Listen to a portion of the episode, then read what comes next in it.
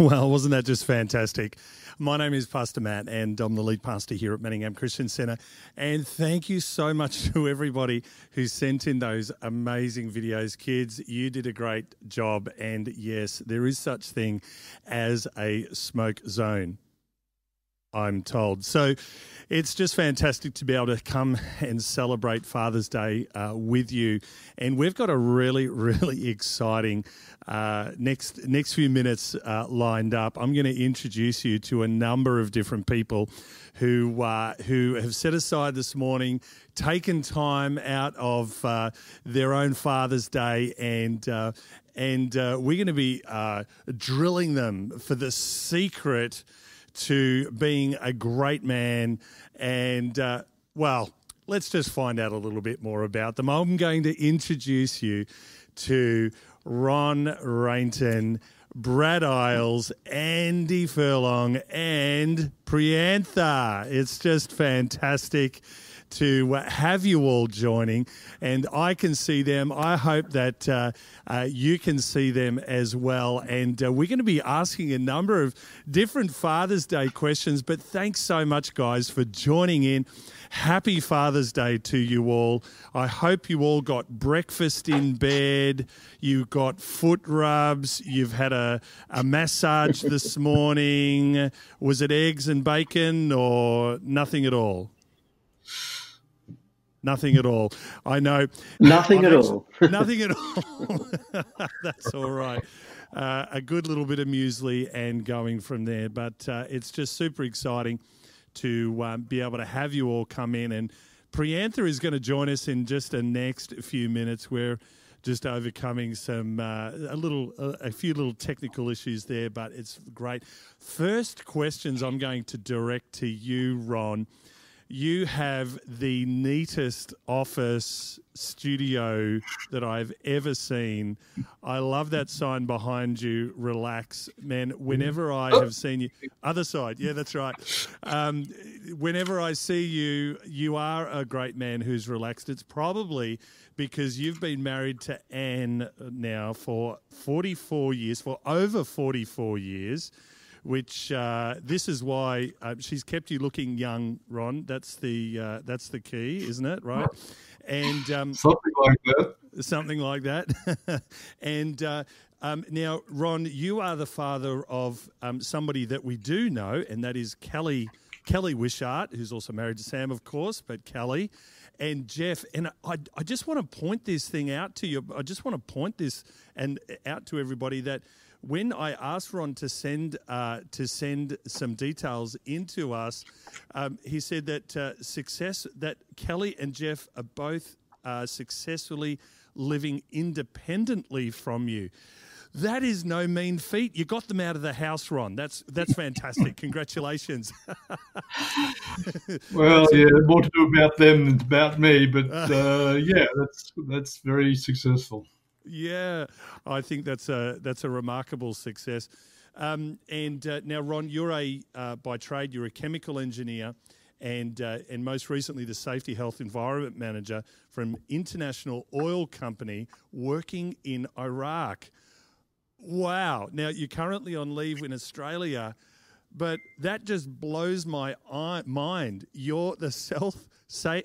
Let me get that right. You're the health and Safety Environment Manager in Iraq.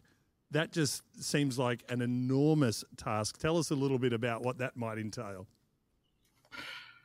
Well, yeah, uh, more than I have ever expected, I suppose. Uh, yeah, traveling the world, you find people all over the world are, are marvelous people, and the Iraqis are no exception to that. They are remarkable, loving people who have had a terrible last 50 years. Being safety, health, environment manager in Iraq is unique. The problems are unique. Uh, I would have never have thought prior to this that I'd be wondering how to handle mines and ammunition and explosives. Uh, that was a big part of the job was demining the oil field. Uh, didn't do that personally. I had a group of very expert people to do that with us, but uh, yeah, very very different experience. Wow, gosh, it sounds like uh, sounds like family life. working out mines. uh, weapons grade stuff. Anyway, look, relationships can be a bit like that. but yeah, um, yeah. I, I, I, wanted to ask you the first question, uh, and obviously being Father's Day, I wanted to ask you what what what do you most enjoy about being a father? You've got two amazing children. Uh, you've got uh, um, uh, two grandchildren uh, that I am at least aware of, and uh, and what what do you love most about being a father? Well, look, uh, let me start by saying thanks, Matt, for the opportunity here. Really, it's been great to step back and think, you know, more fully on these things in the last week. Just some of these questions are quite uh, deep and profound.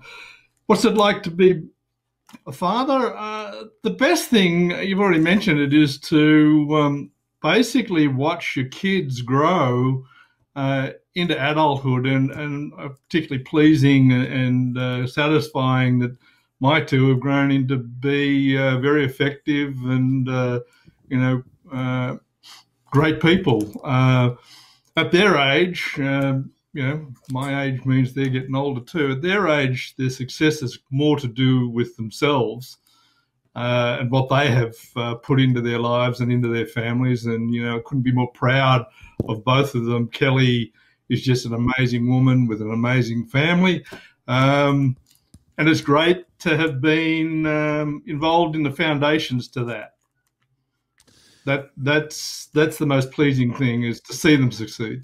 Yeah, fantastic, and you know, succeed in in relationships with friends and uh, and you know grandkids. Obviously, your grandkids are just so special to you.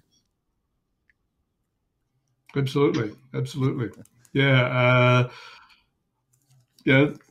Everything's not a bed of roses. Don't get me wrong, but uh, the Lord has really blessed uh, this family, and uh, we are we're moving forward wonderfully.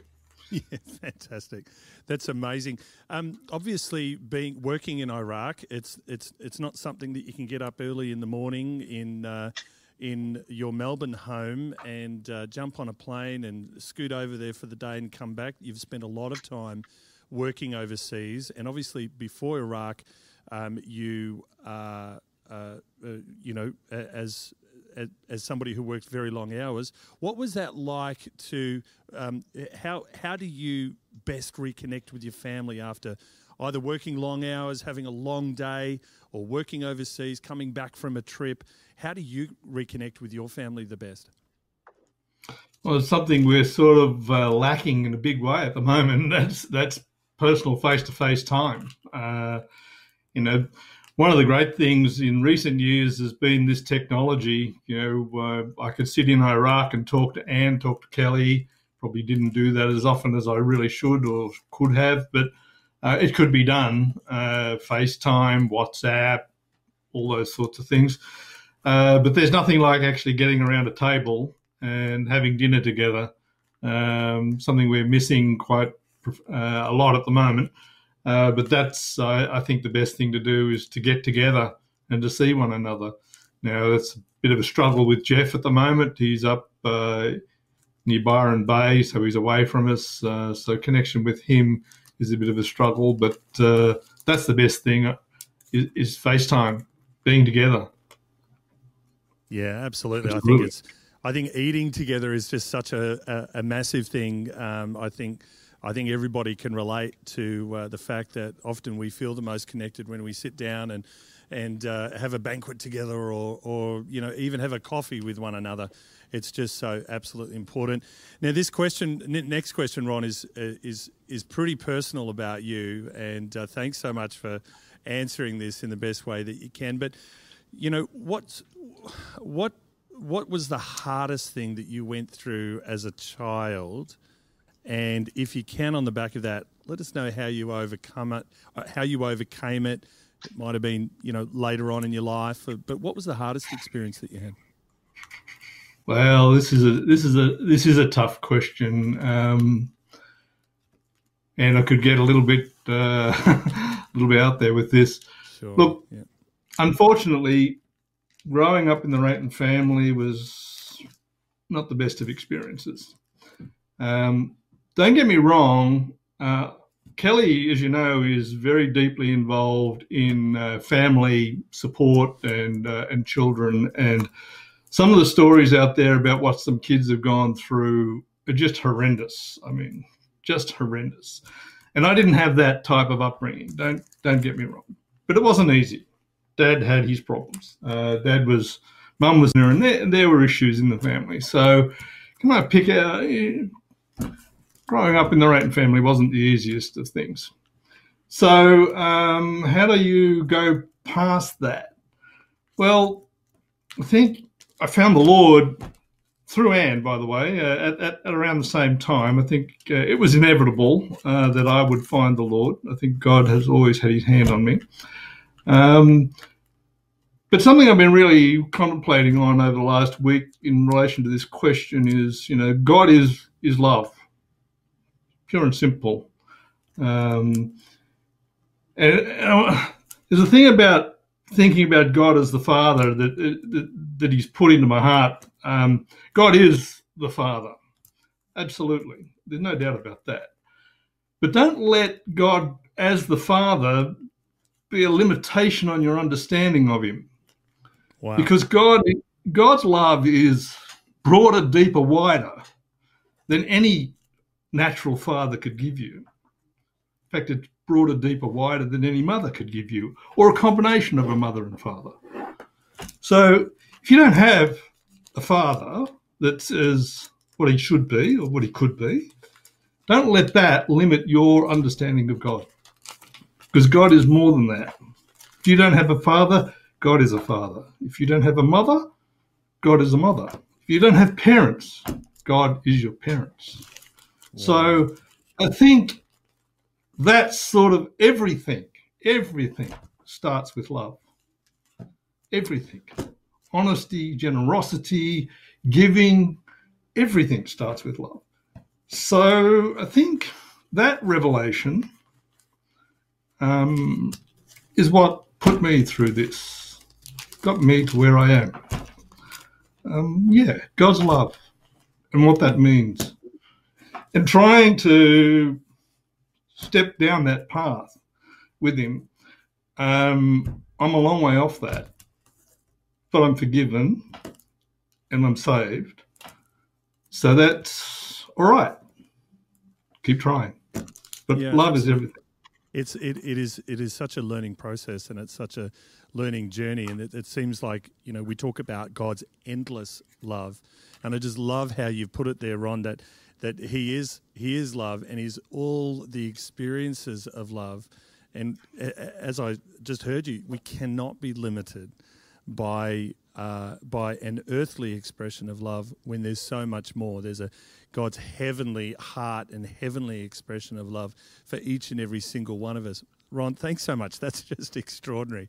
I, I, I could just sit in that for the for the next hour or two, and just start to try to get my heart and get my head around uh, that revelation that you've been able to share with us, Ron. And obviously, Ron, that's come out of a, a, a deeper experience and deeper understanding of of your childhood and uh, upbringing. That's that's just so extraordinary, Ron. Thank you so much. My pleasure. well, we're gonna we're, we're gonna hear from uh, Ron a little bit later on as well. I'm going to introduce you to uh, Andy Furlong, who uh, who is uh, um, yeah he's he's just a great man. Um, he's a carpenter, so you're following in Jesus' footsteps there, uh, Andy. So well done for that. Um, that's that's, that's good. Um, you are a beautiful age of uh, 33, which it was around about that time that Jesus had some few Never worry. circumstances change in his life. get through this year. right. But at the same time, uh, I'm beautiful, uh, married to beautiful Beck, uh, Rebecca, and uh, you've got uh, Noah, who's nine, Isaac, and f- who's five, and Jonah is the brand newest addition who we saw him in those incredible brown overalls, uh, kicking and uh, talking about Wally the dog. I think he was at the end there. So, um, Andy, thanks so much for setting aside this morning and joining. Um, I'm going to kick straight into these uh, questions uh, for you, if you don't mind. I'm, I'm going to ask you now. I, I reckon I could take a stab at it. I know you reasonably well, but I reckon I could take a stab at it, but I could be surprised. Um, what was the best decision that you ever made? Um, well, it could have been the midnight Happy Meal that I picked up the other day. But no, I think absolutely the best decision that I've ever made, without a doubt, is my decision to follow Jesus. Um, I mean, undeniably, sure, there's there's eternal consequences to that decision, um, but, but they, they play an incredible role in that decision. But putting that aside for for a second is um, it's just it's become the foundation of my life. It's the reason that I interact with people the way that I do. Um, the reason that I would parent the way that I do. The the reason I would um, work the way that I do. It just influences all of those um, facets of my life. And um, I think, although at times it hasn't informed all of my life choices, perhaps the way that it should, it's um, it's my relationship with Jesus that's seen me through um, some of the most challenging experiences of my life and uh, experiences that would seem utterly hopeless. He's um, he's taken me through those experiences, not just so that I can come out of the other side surviving, but come out of the other side of those experiences absolutely thriving. Yeah, that's just that's that's so good, Andy. Now, I know that we didn't talk about this before, and this is not part of the questions, but you know, the best decision that you've ever made, you sort of back that up with some sort of permanency uh, on your shoulder at some point, didn't we? I think we can we grab an image of that. Is is there a marking on your shoulder? Oh, or something? yeah, yeah. I mean, it may be backwards. I don't know if that's gonna. Um, that's going to come through forwards or backwards, but that's my property of Jesus. Yeah, come on, that's it. Man, how old were you when you had that done? Uh, I would have been 18, I think, when I got that one. Fantastic. Yeah, that's awesome, and and that is just so permanent. It's like there's no going back now. It's absolutely permanent. It's uh, it's on you, and uh, a continual reminder, of course.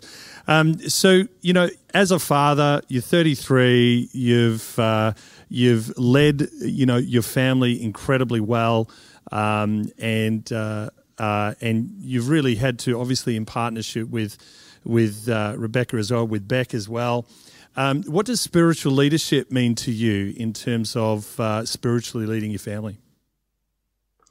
Yeah, I mean, I've had the privilege of of being a leader in in lots of different areas over the years, um, and I sort of got to thinking that you know, what does it mean to be a spiritual leader in this area? What does it mean to be a spiritual leader in that area? And and thinking about all the differences. But really, I think the more I considered it, the the more I thought that that really has a a foundation. And and thinking of Galatians five twenty two, which many of us will know as the the fruits of the spirit. You know, love, joy, peace, patience, kindness, goodness, faithfulness, gentleness, and self control.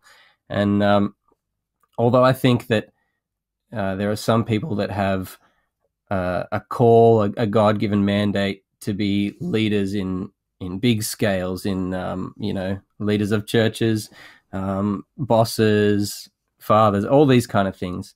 Um, I think anyone that exudes those fruits of the spirit, um, I just they have a natural leadership about them. You know, they want to be they're the people that you want to follow. I think anyone that that has those things can be a a, a leader of a nation um, like Moses, can be a leader of an army like like David. Um, and and to put that into a bit of context, I mean, take patience for example. Um, we're all in stage four lockdown for six weeks, maybe maybe a little bit more, and and we're really struggling with patience um, all of us, I think we, we just want to get out there and, and see someone that we love.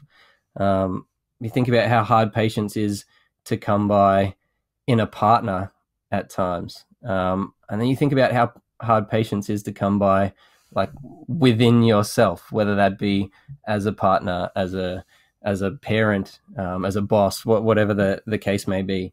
Um, you, you think about kindness and how many of us show kindness when you know that guy just speeds down the inside lane that, that he knows is about to end and just sneaks in front of you. I mean, it's kindness almost goes out the window in that sense, and something else often goes out the window as well. Um, or or gentleness. I mean, that's gone when you you drive through McDonald's and the 16 year old puts puts the wrong size fries in your bag. We we lose that immediately. Um, unless they go bigger. If they go large and I ordered medium, that's fine.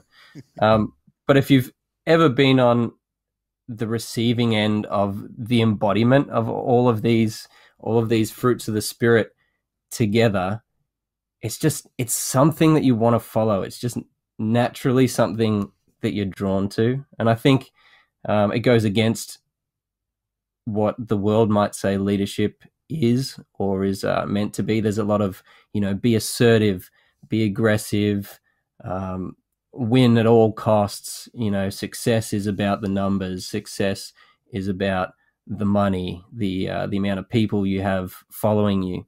Um, but I I don't think that's that's spiritual leadership. I think if you're producing these good fruits and you allow that to feed and nourish the people around you and the people that are under you, the people that you're leading, then uh, that's where spiritual leadership is for me. I think.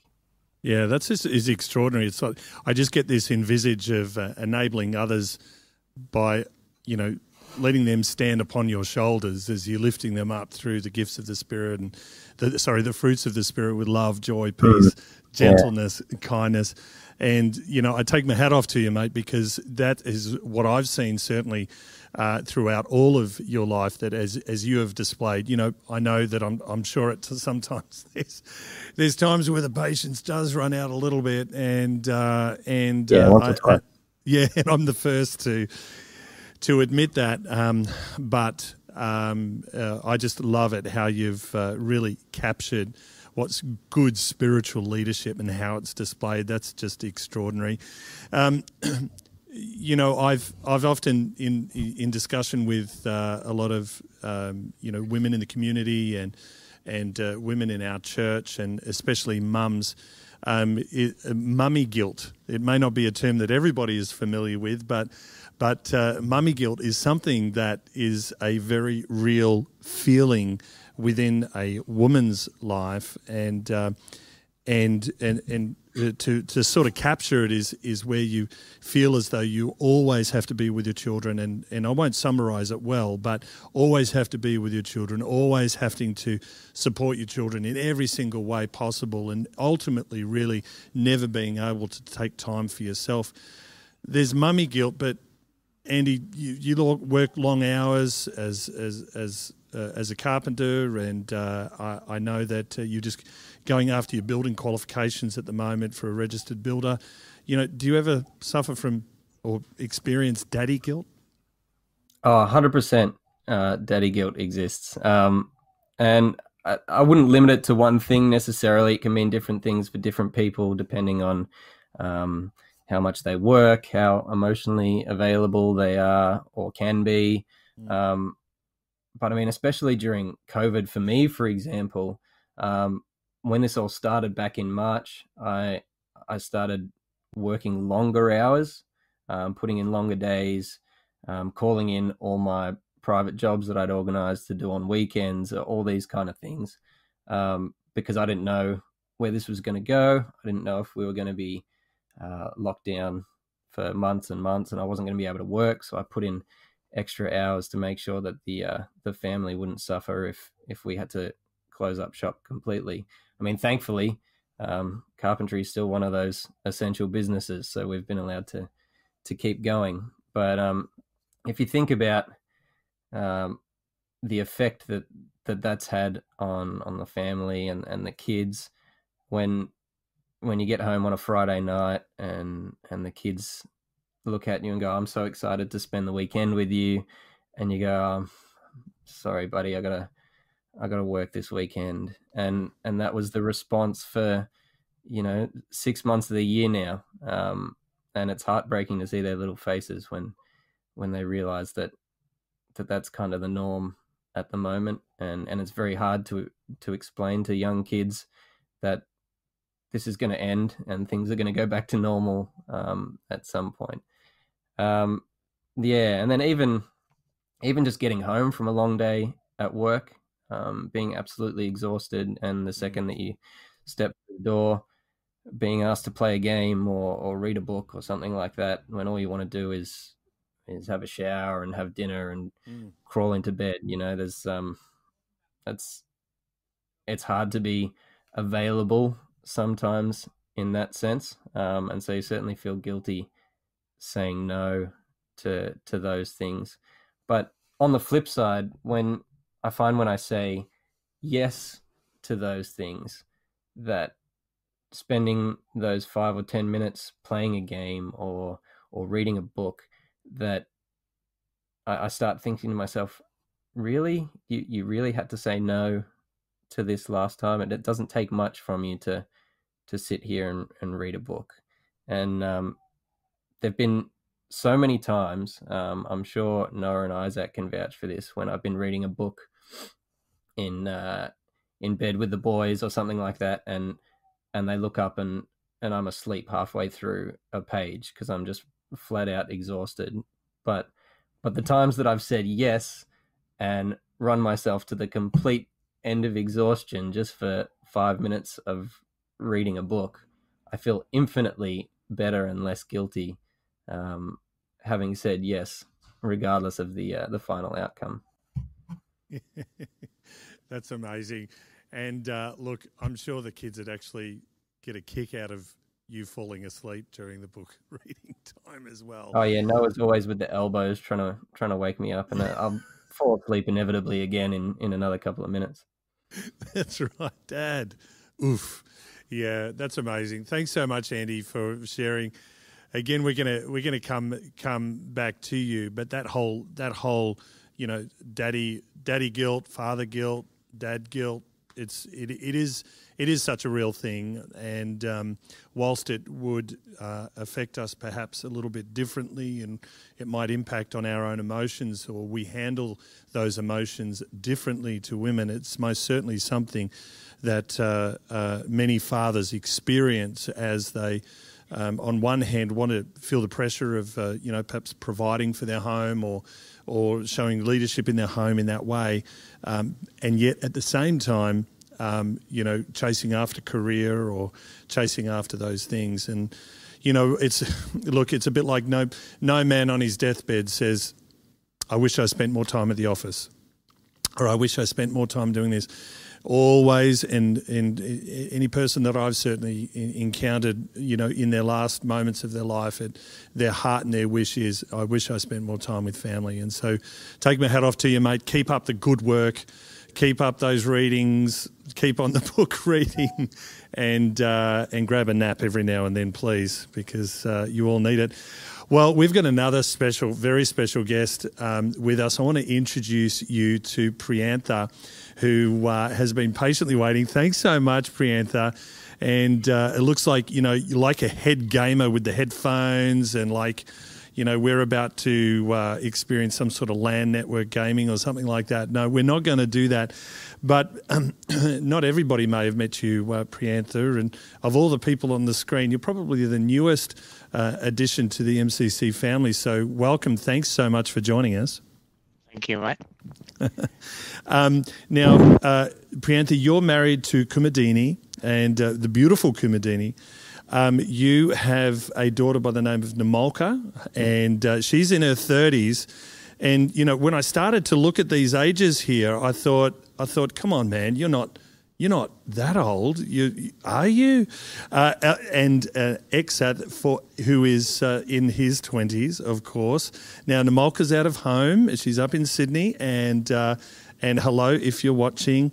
Uh, and your son is still at home with you. Um, uh, it almost feels like a dating agency. Your your occupation is uh, you're a technical services manager, information management and technology in, in in the Department of Transport. Tell us a little bit about that. What exactly do you do? That's a big title. Uh, yeah, it is a long title.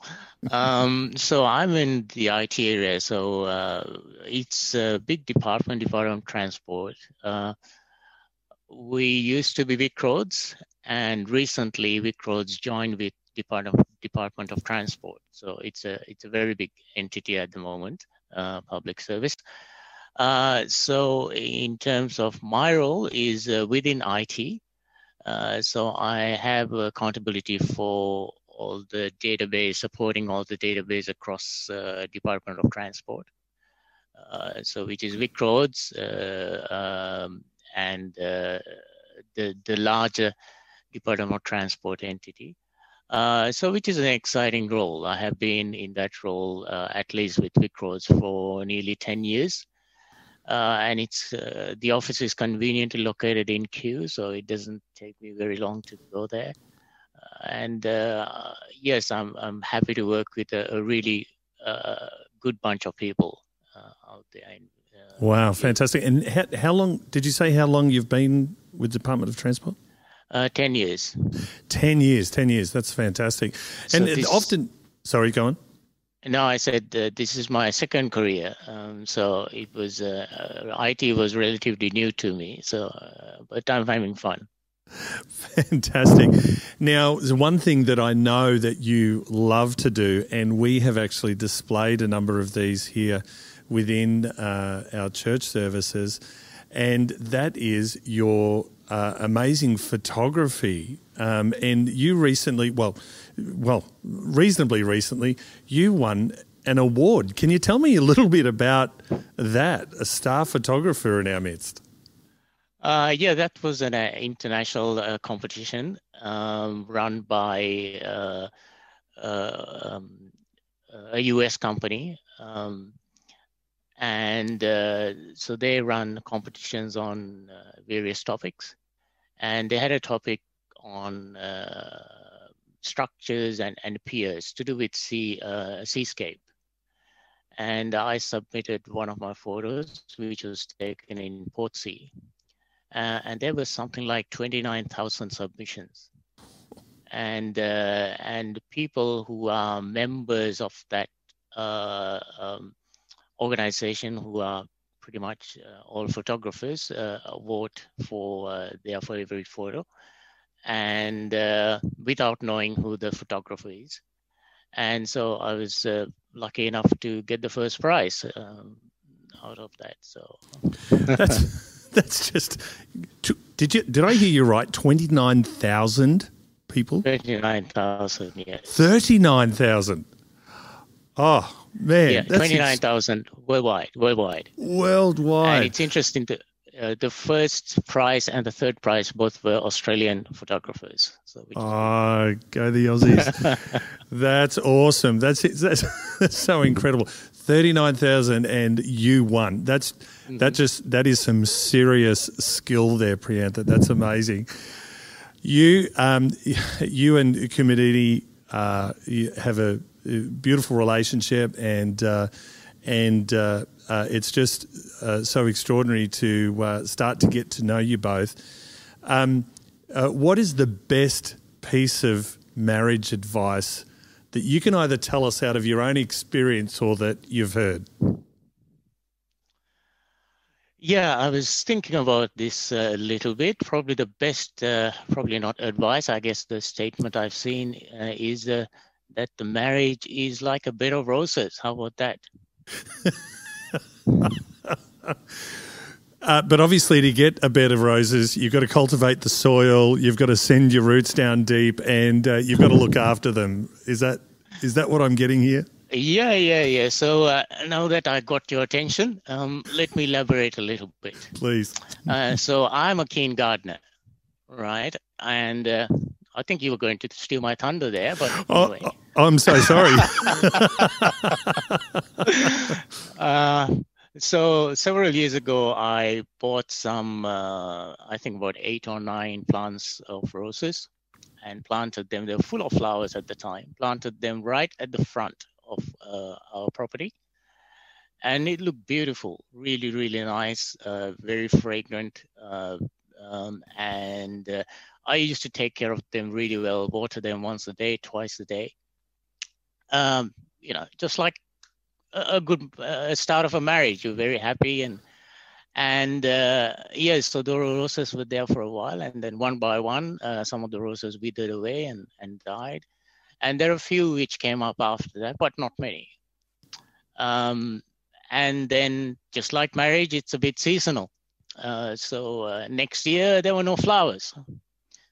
And the following year, I think there were one or two flowers. And I thought, okay, oh, well, you know, these plants were really, really good when I bought them.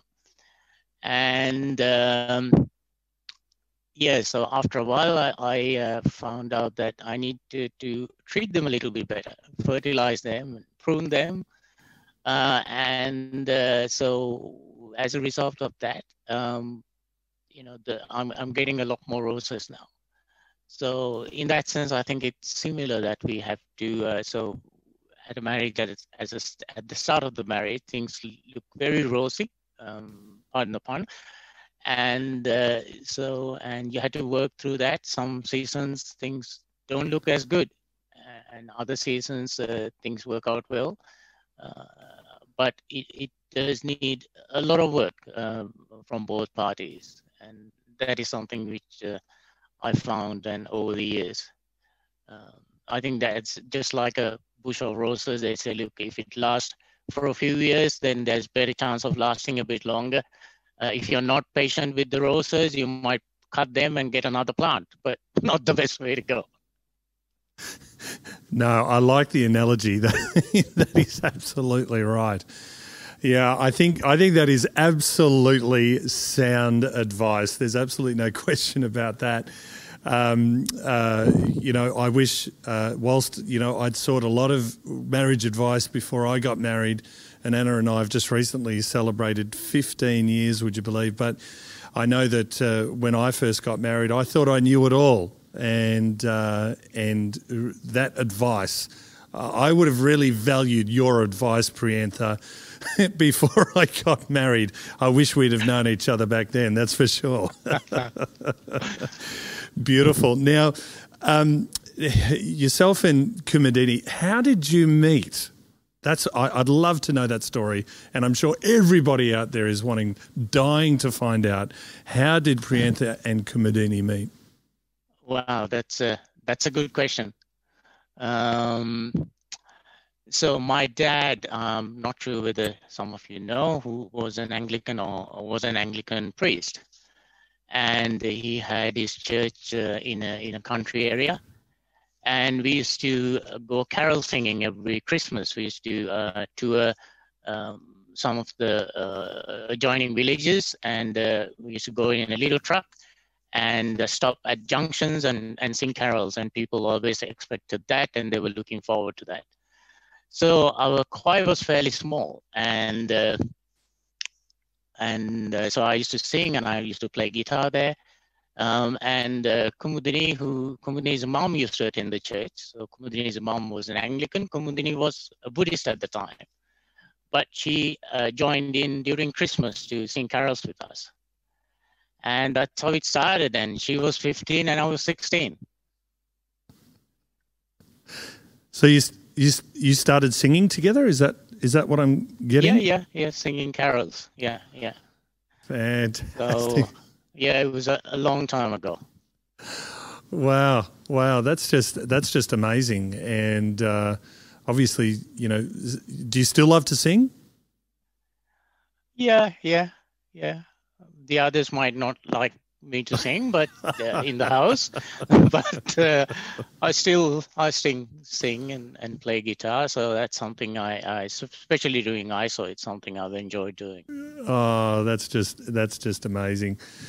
Um, one thing that uh, that I think each of us, you know, um, you know, my son Joshua always wants to, you know, spend time playing cricket or footy or you know on the game station or building models or something along those lines, doing doing you know boys stuff, and uh, and then you know Shyla loves to do some of those things as well.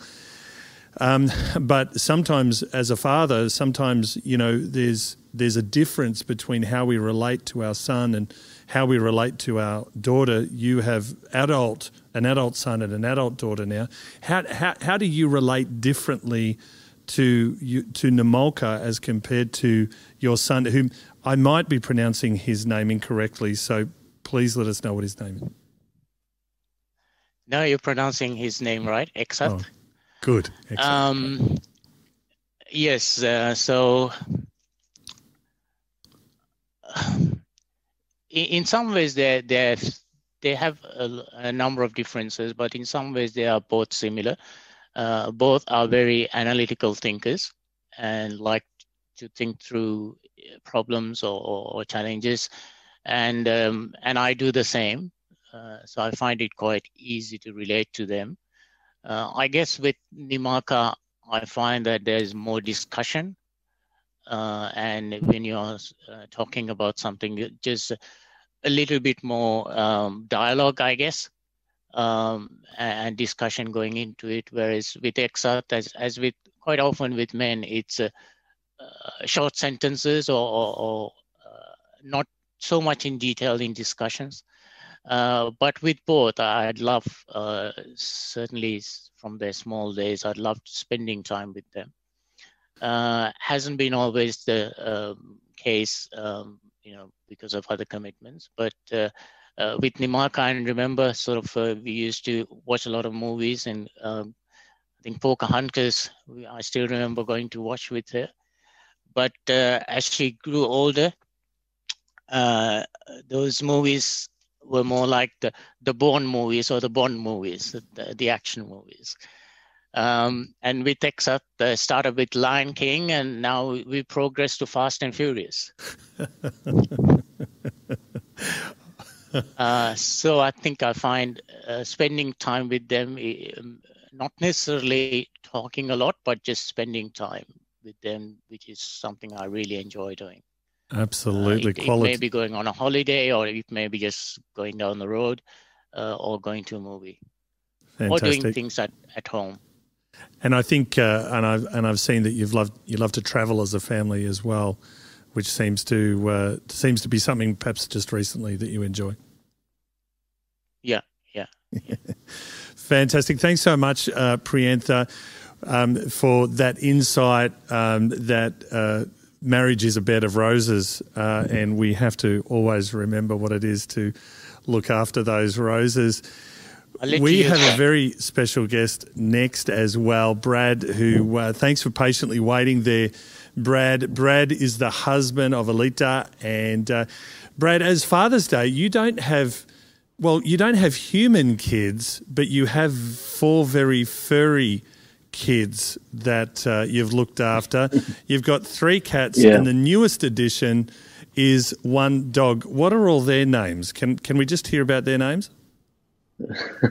We've got uh, Molly, who's 20, um, and we've got Tika, uh, another cat, and then Cooper, and then we've got Maggie May, who is about 10 weeks old.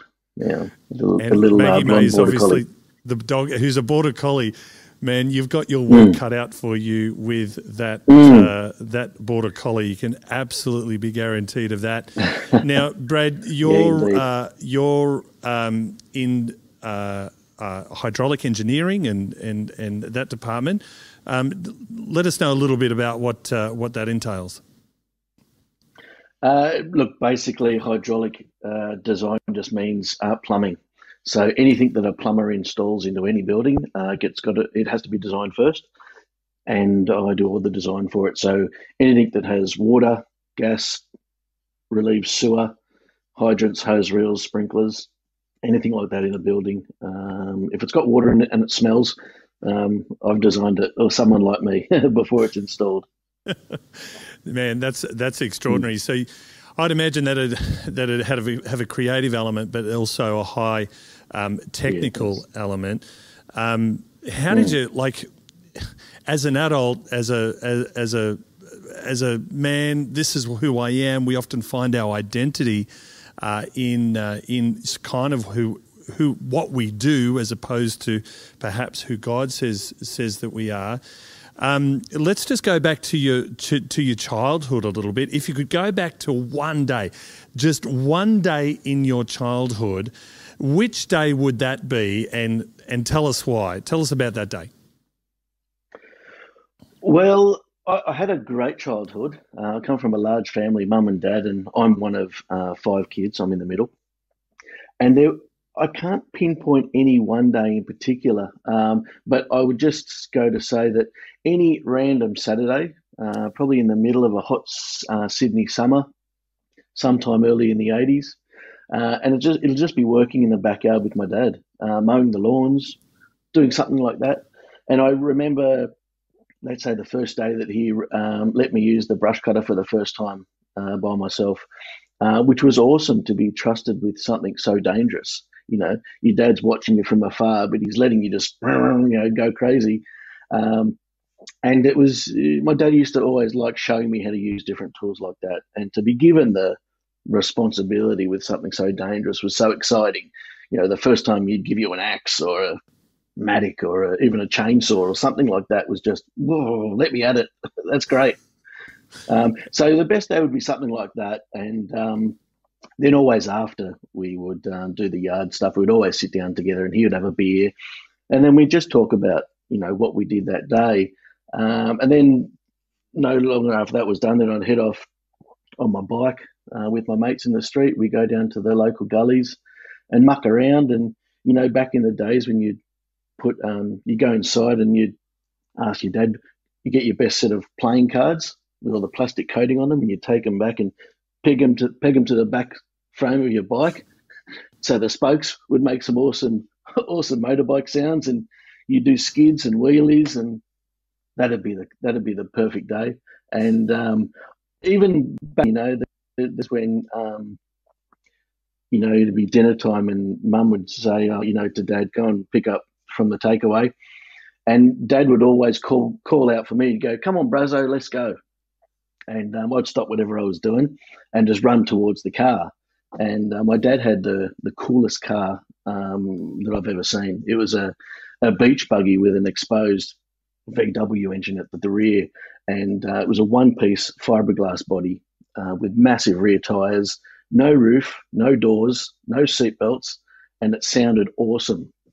Um, and uh, you know, when we were on the road, everyone used to stare at us like we were rock stars because this thing was amazing. And you know, your dad would he'd look at me and just wink at me like he knew it, you know. Um, and then, uh, but probably the coolest thing was when we'd be driving, coming home from the takeaway shop.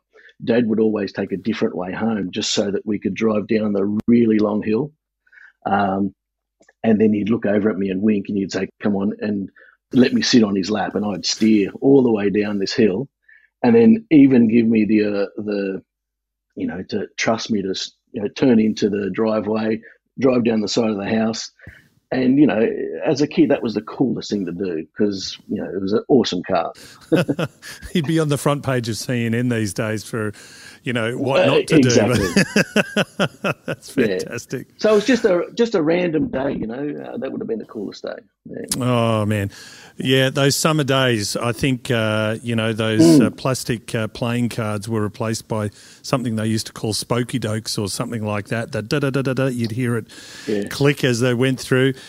Um, Brad, this is a this is a big question, and uh, and mm. I, I, I don't want to rush our time, but as our time is coming sort of to an end uh, together, which which family member has been your greatest coach in life?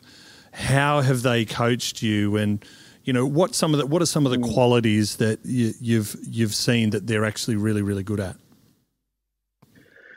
Well, I, it was a yeah, it was a difficult question because there's so many been so many great influences in my life, um, like my mother and my father, but probably the greatest coach, and that's kind of something you seek out for, and someone intentionally hands you advice, and that would probably be my older sister. Um, she's uh, her name's Doreen, and she's the only sibling with me in Melbourne, um, so I see her the most. Um, and Doreen um, how she does coach me and um, those qualities that she does have as a person. Um, she's got exceptional people skills. Um, she's very relational. She listens to empathizes, uh, doesn't judge me, and steers me towards being a better person, a better version of myself. Um, yeah. So I think that just generally her attributes and when I've asked for help, what she brings to the table is something very tangible for where I'm at right now. Yeah. Yeah. Wow. That's that's just so so good. And so, um, uh, we've just probably got time for just one more question. Is you know, in terms of your childhood, and we talked about it just before. What was the hardest thing that you went through, and, and how did you overcome it? How does does that does that mm. impact the way that the man that you are today? It impacts it totally, but in a weird way.